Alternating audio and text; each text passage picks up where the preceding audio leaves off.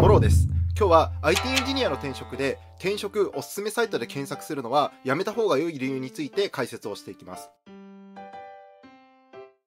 今日特にご覧いただきたい対象の方なんですが20代から50代ぐらいの方まで幅広くエンジニアとして転職を考えている人なんかもそうですしあとはそもそもですね、えっと、どういうツールとか媒体を使ったら年収アップとか開発環境の、えっと、もっといいところに行けるのかみたいなところを真剣に考えている方に関してはすごく面白い内容になってるかなっていうところですね。で今回、えっと、動画ご覧いただいて面白いなと思った方はぜひポチッと高評価ボタンを押していただけたらなと思いますしあとは実際に、えっと、そもそも年収アップとか開発環境でもっと,、えっといいところに行きたいみたいな話になった時に、えっと、もろにご相談をいただけたらいろいろ私からとご提案ができるところとかもありますのでそういった部分ぜひ直接相談したいっていう方いらっしゃいましたらこの YouTube の概要欄からご連絡をいただけたら、えっと、私が直接対応させていただきます。ということで、今回、じゃあなんで転職おすすめサイトで、えっと、検索するのをやめた方がいいのかっていうところなんですけれども、まあ、一言で言うと、アフィリエイトでの汚染がもうひどすぎるっていうところが理由ですね。で、アフィリエイトってどんなものなのかというと、要は誰かが、えっと、特定のサービスとか、えっと、商品について宣伝をするっていうものでして、要は転職サイト、例えばリクルートエージェントっていう有名なエージェントがあるんですけれども、このエージェントについて、えっと、自分で記事を書いて宣伝して、で、そのサイト経由で、えっと、リクルートエージェントに実際に申し込んだ方がいらっしゃったら、1人いくらみたいな形でキャッシュバックされるようなモデルですね。このアフィリエイトの仕組み自体っていうのが別にダメってわけではないんですけれども、問題なのが転職エージェントのアフィリエイトとかって基本的にかなり金額が高額であるっていうところがポイントでしてまず1人基本的にこの転職を希望している方がエージェントのサイトとかで登録をすると2万円とか3万円もらえるケースっていうのは結構あったりするので、まあ、そういった意味ではその、えーと、フィーの、えーと報酬の支払いの金額が大きいところに基本的に集客をしましょうみたいな話になりがちです。だから実際には評判がいいエージェントなのかどうかみたいなところよりもとにかくアフィリエイトにお金をかけてるところがやたらデカデカと,、えーと、いろいろとあの取り上げられるみたいな話になりやすいなと思ってるのでそういった部分がこのおすすめサイトとかで検索するとあまりいい、えーと、サイトに、えーと出会いづらくなってる背景の一つかなっていうところですね。で大手の実際エージェントってどうなのかみたいなところなんですけれども結論いい人もいるんですけれども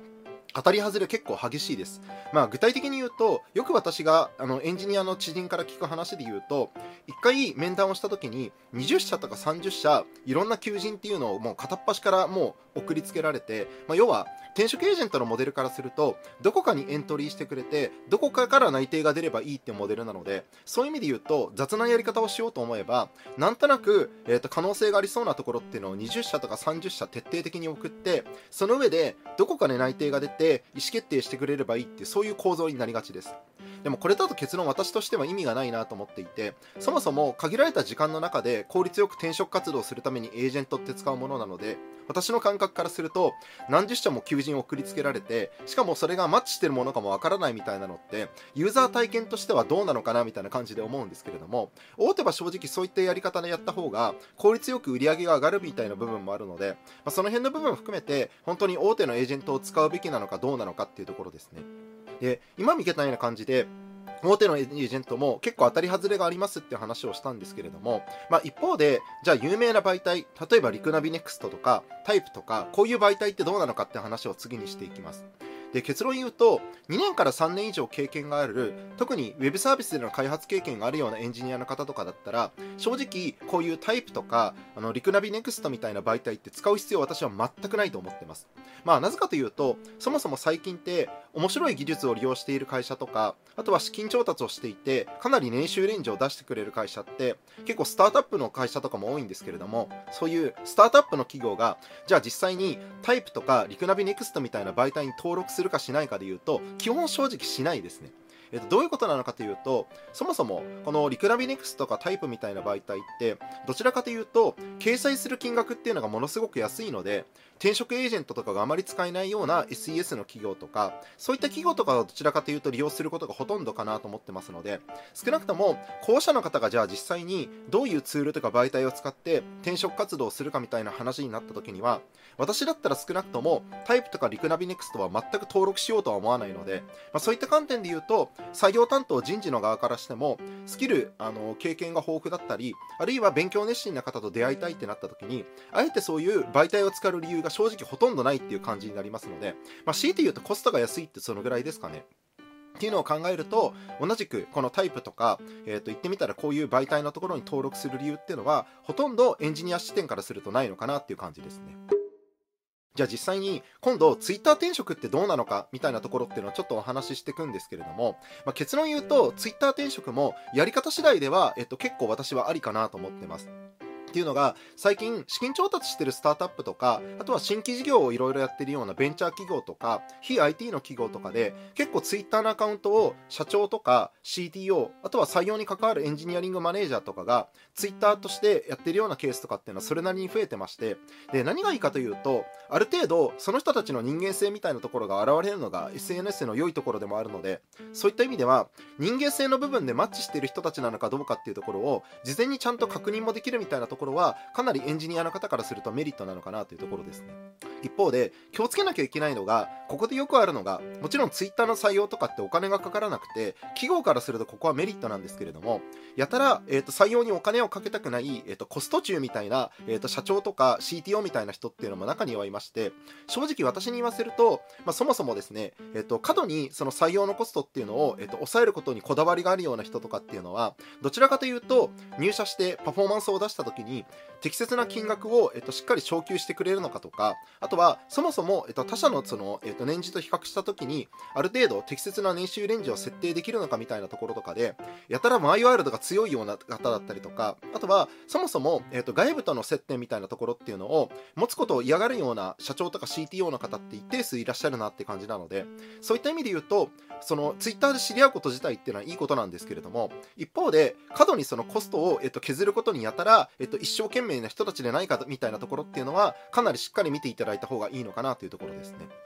で一つ私が例えば目安として、えっと、こういうなんか交渉もしていただけたらいいなと思ってるのが Twitter 経由で知り合った社長とか CTO に対して例えばサインアップボーナスとか入社した金。まあサインアップボーナスっていうのは入社して例えば3ヶ月とか1年経った場合とかでもいいんですけれども追加で、えっと、基本給とは別で、えっと、要はこの金額を、えっと、上乗せしてくださいって交渉をするような場合でして金額としては数十万から100万ぐらいの場合もあれば結構金額っていうのはまちまちです。でもいずれにしろエージェントとかを通してない場合であればこういう入社した金とかサインアップボーナスみたいな話って本来だとお金がかかってないので交渉しやすいはずなんですけれども要はツイッターで直接やってるってなった時にそういう、えーと、入社した金とかサインアップボーナスの話をしてやたら嫌な顔をするような社長とか、えーと、CTO がいるような会社だとものすごく必要なところにお金をかけないケチな会社である可能性も高いなと思ってるので、まあ、その辺の部分含めてそもそも入社するに値する企業なのかどうかってところをちゃんと見ていただけるといいのかなと思います。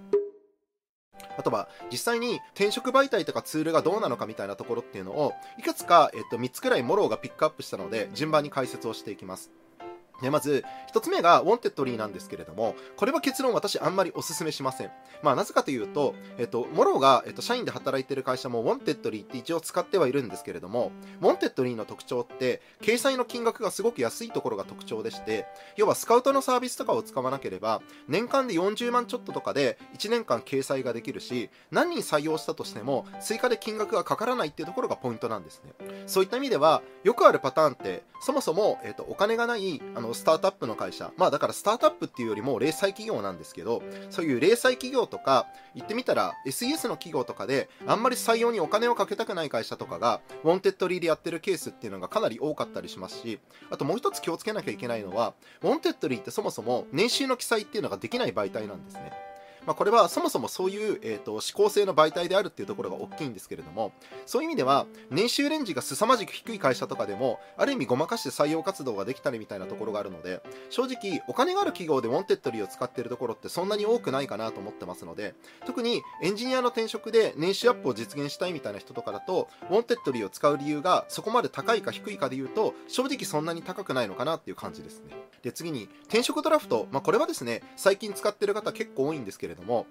注意点っていうのが2点ありまして、えー、とまず1つ目が転職ドラフトの場合、まあ、最近一応エージェントのサービスっていうのもできたらしいんですが本来の転職ドラフトのサービスで言うと特に面接のアドバイスとかっていうのは誰からももらえない感じだったりするので、えー、と金額自体はですね企業が払う、えー、と費用感って正直転職エージェントと変わらないかむしろそれより高いぐらいの金額でやってるらしいんですけれども一方で全く面接の対策がない状態なので要は採用のハードルだけがものすごく上がった状態で、えー、と言ってみたら、えっと、面接に行かなきゃいけないってところが難しいところですね。でこの転職ドラフトの難しい部分って例えば600万みたいな形でオファー年収を出した時に、えー、とある意味、えー、とその金額から企業が簡単に下げられないっていうところがポイントなんですが逆に言うとこの提示したオファー金額の90%を、えー、と下回る金額だと内定が出せないんですね、まあ、つまり600万で、えー、と受け取った方の場合ですと600万 ×90% で540万までは、えー、と年収レンジっていうのを下げることができるんですけれども例えば500万だったら採用したいななと思った方がいたとしても、その時点で、えっと、規約違反になってしまうので、まあ、簡単に言うと、自身の適切な年収レンジを分からずに、この転職ドラフトを利用してたりすると、面接で感触は良かったのに、まあ、そもそも企業としては、600だと高いけど、500だったらありかなみたいな感じで思われてた時に、全部お見送りにせざるを得ないみたいなところとかがありますんで、この辺りの部分含めて、本当にメリットがあるサービスなのかっていうところを自分なりに考えてもらうといいのかなというところですね。まあ、あとは、有名企業、それこそサイバーエージェントとか、LINE みたいな会社からも、オファー自体はガンガン来るので、言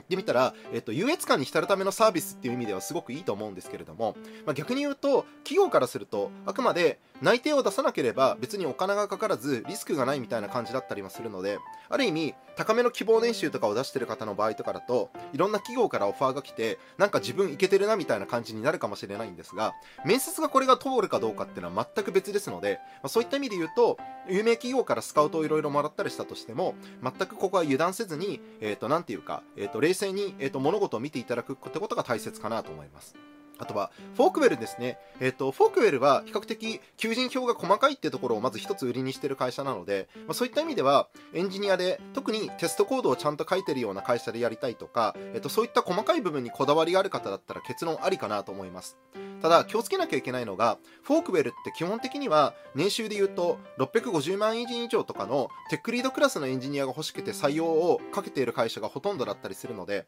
そういった意味では2年目3年目の方とか、開発環境がちょっと古い方とか、まあ、そういったですね、まあ、言ってみたら、えっと、テックリードまではいかないような方の場合とかだと、スカウトをもらったとしても、えっと、その後お見送りになりやすいみたいなところとかは一つ特徴としてあるので、自分自身がどういうレベルなのかっていうのをやっぱり把握した上で、ここもうまく利用することが大切なのかなというところですね。